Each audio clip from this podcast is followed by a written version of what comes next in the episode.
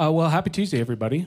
Uh, thank you again for, for being here. Um, we are really excited. We are so excited about uh, this building, this new space for us to meet in. We're really excited about this new season uh, that TNL is entering into.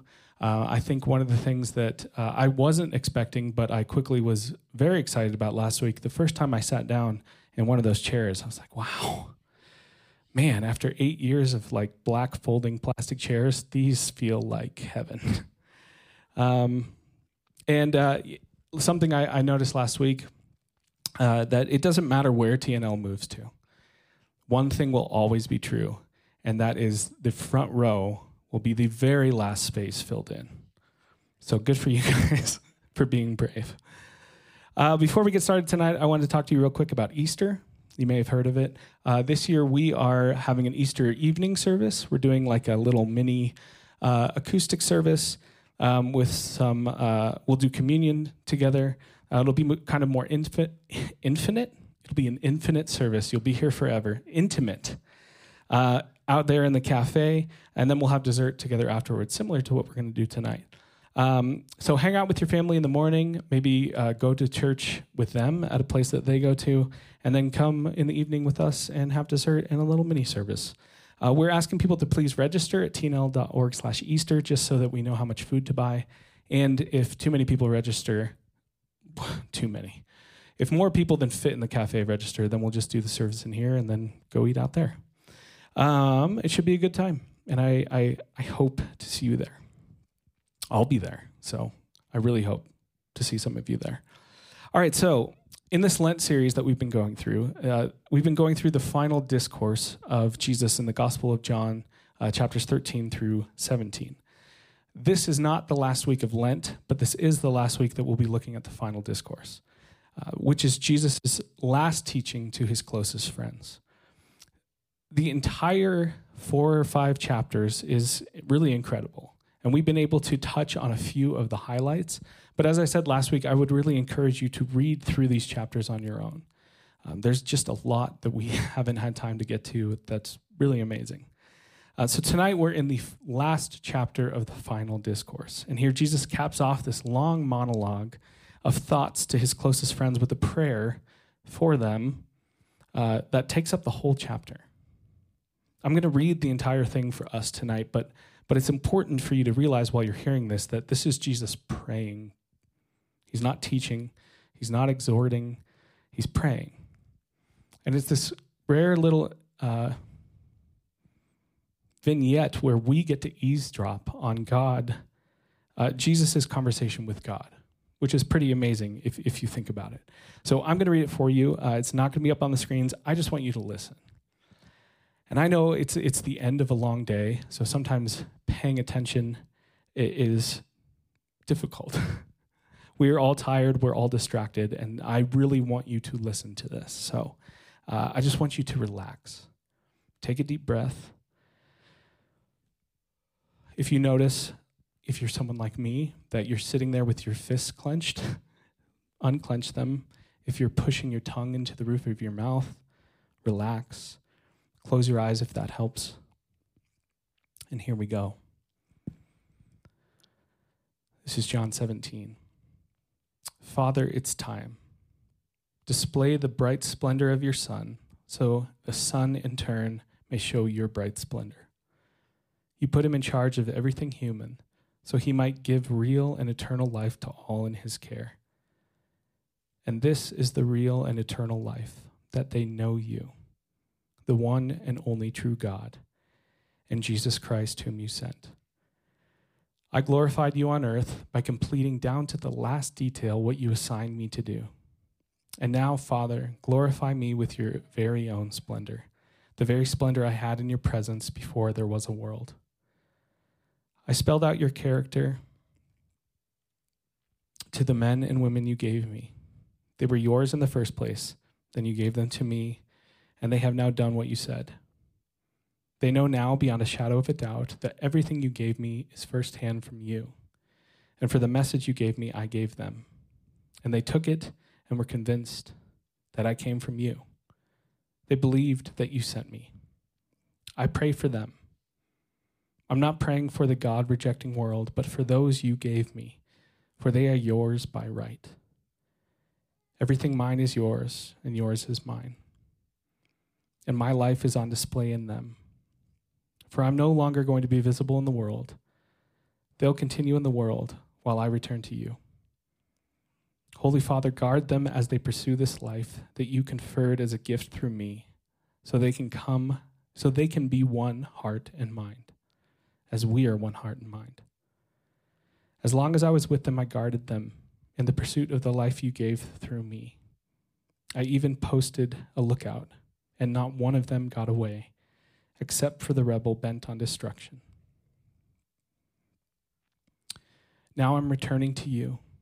I'm saying these things in the world's hearing so my people can experience my joy completed in them.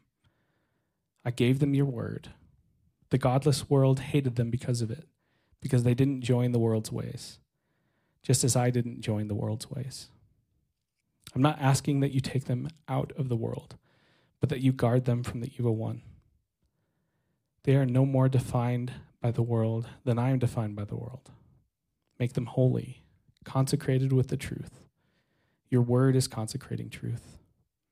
In the same way that you gave me a mission in the world, I give them a mission in the world.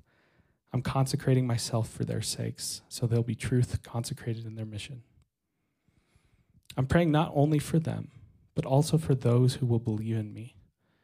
Because of them and their witness about me, the goal is for all of them to become one heart and mind, just as you, Father, in me, and I in you, so they might be one heart and mind with us. Then the world might believe that you, in fact, sent me. The same glory you gave me, I gave them, so they'll be as unified and together as we are. I in them, and you in me. Then they'll be mature in this oneness and give the, the godless world evidence that you've sent me and loved them in the same way you've loved me.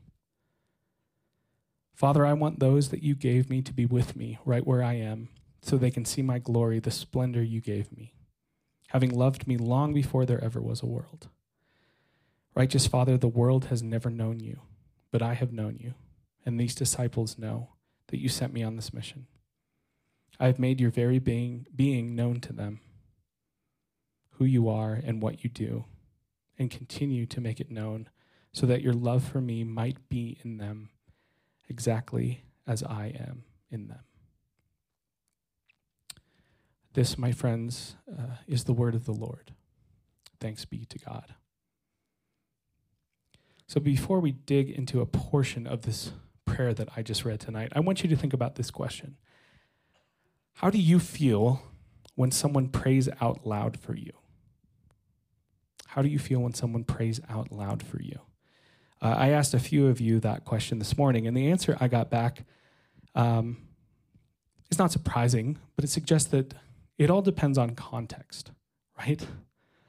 Uh, first, most of us, maybe not all of us, but most of us, have experienced the context where someone is praying out loud for you, but it's more in a way to tell you something, um, like kind of passive aggressively. They're not actually praying for you, they're sort of praying to God at you. Uh, like, God, please reveal the truth to this person in front of me. Help them see the error of their ways and, and to see that you agree with me and that they're wrong. They don't usually say those words, but that's like the gist of it, right? that always just feels strange and weird. But put, put that context aside for a minute. Let's talk about people who are genuinely praying for you. It still seems like context matters. Every single person I uh, asked said that if they didn't know the person praying for them, they would feel really awkward and uncomfortable. But if they did know the person, they would feel uh, vulnerable in a good way, um, seen, loved, known, like getting exactly what they needed and didn't even know that they needed it. There's an intimacy that comes in praying out loud for people, which is what can make it feel so awkward when we don't really know the person. It, it feels too intimate for that context.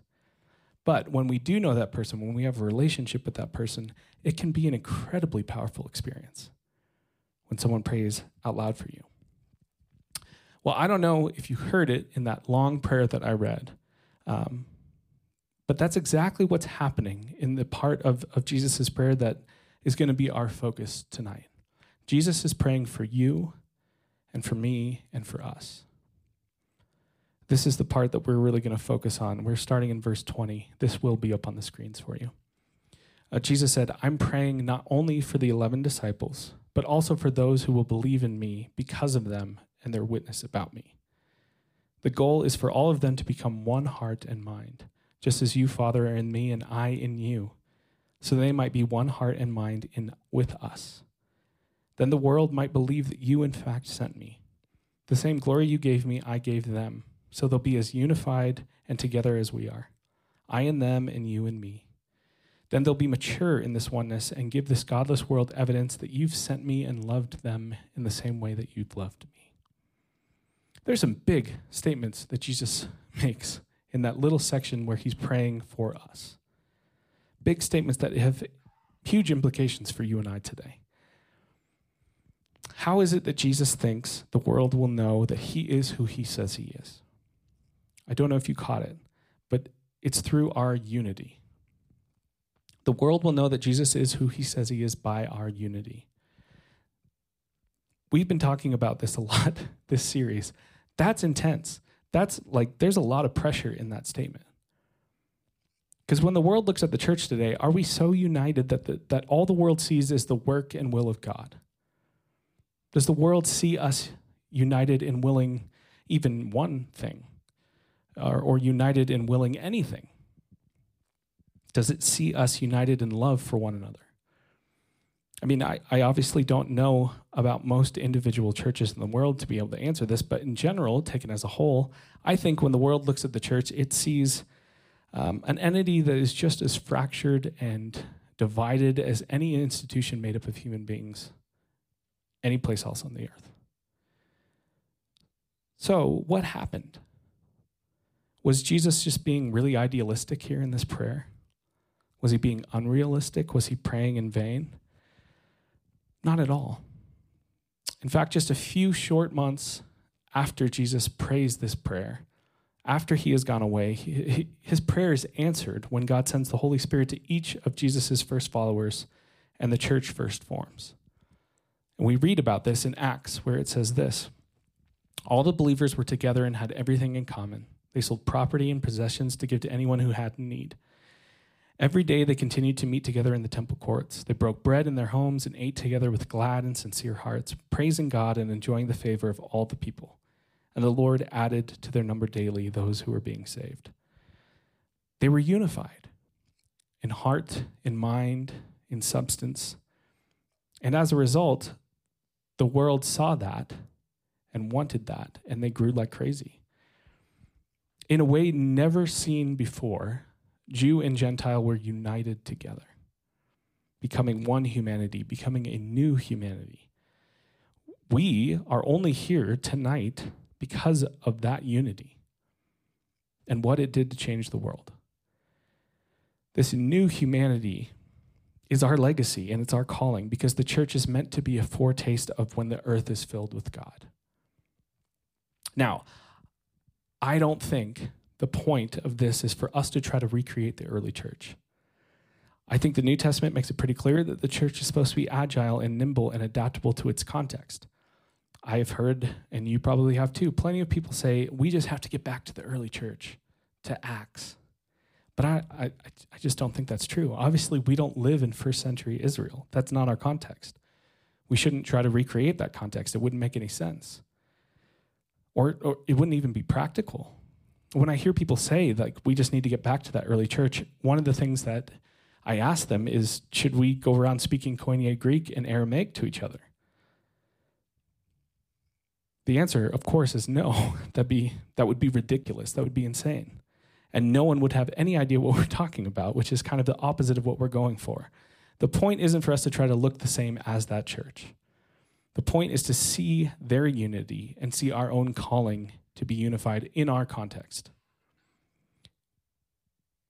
But how do you actually do that? Jesus actually told us how already. Back at the beginning of this final discourse and over and over again throughout it. Uh, but if you remember back at the first week of Lent, when we talked about John 13, Jesus shows us how to achieve this kind of unity. John 13 talks about how deeply Jesus loved his friends and how, in an effort to express the full extent of his love for them, he, he um, while he's sharing a meal with them, he takes off his outer clothing, he wraps a towel around his waist, and he gets a basin of water.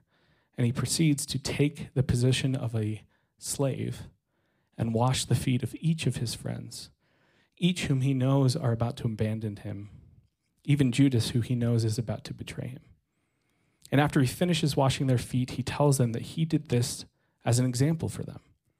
He says, See what I did. You should do the same. You should wash one another's feet. You should love one another the way that I've loved you. This is how people will know that you're my disciples, if you love one another. So, you see, the key to unity is what it seems like we've been talking about this whole time.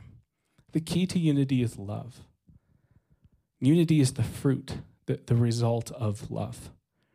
We become united when we love one another in response to God's love for us.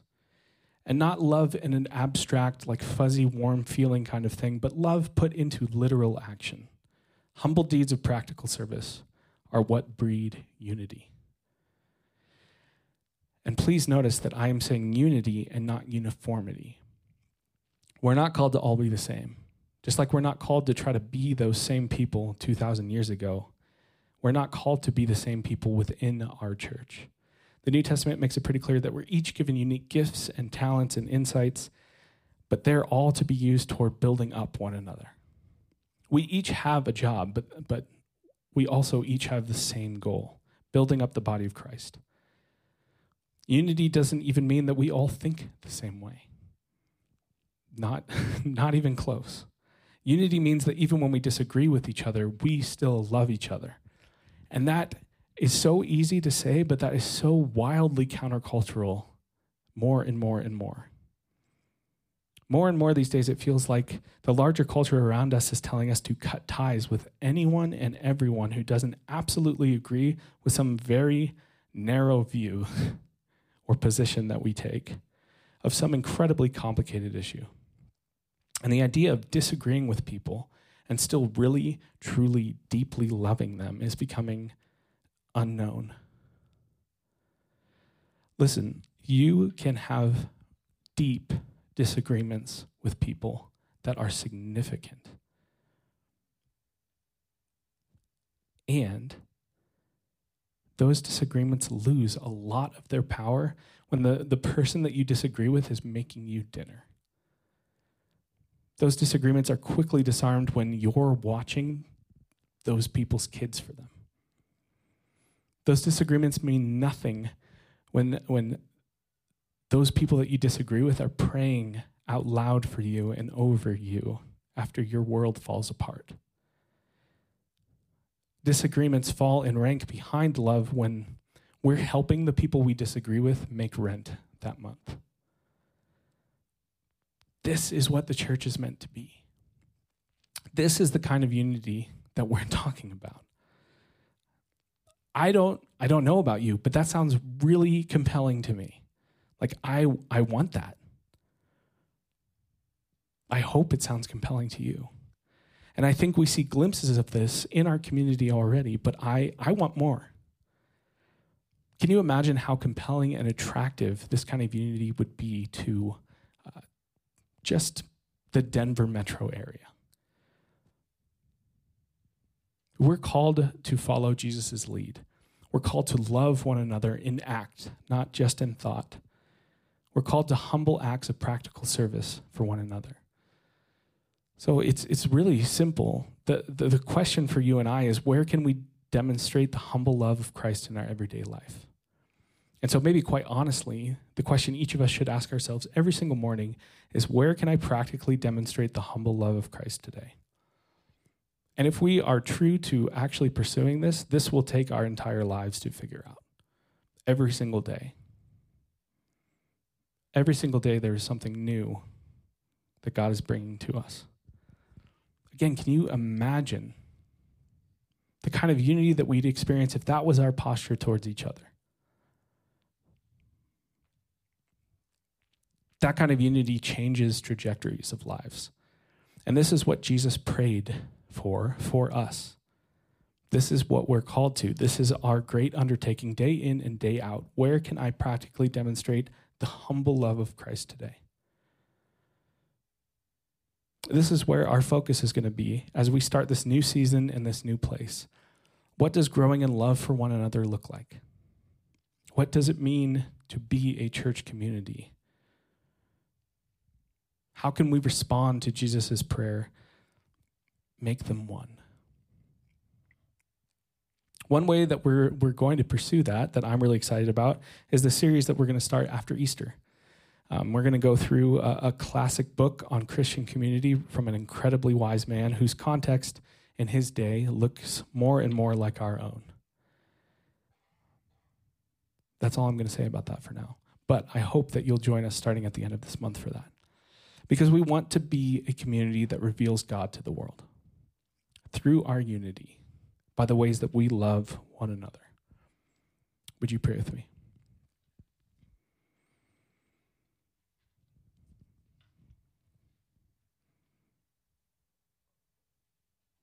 God, we know that we uh, we need you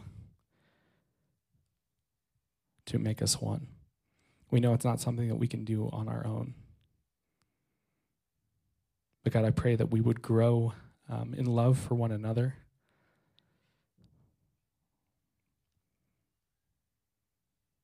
I pray that the world would see something different in this community.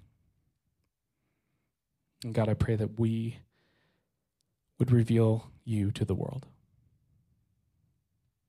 It's in your name we pray. Amen.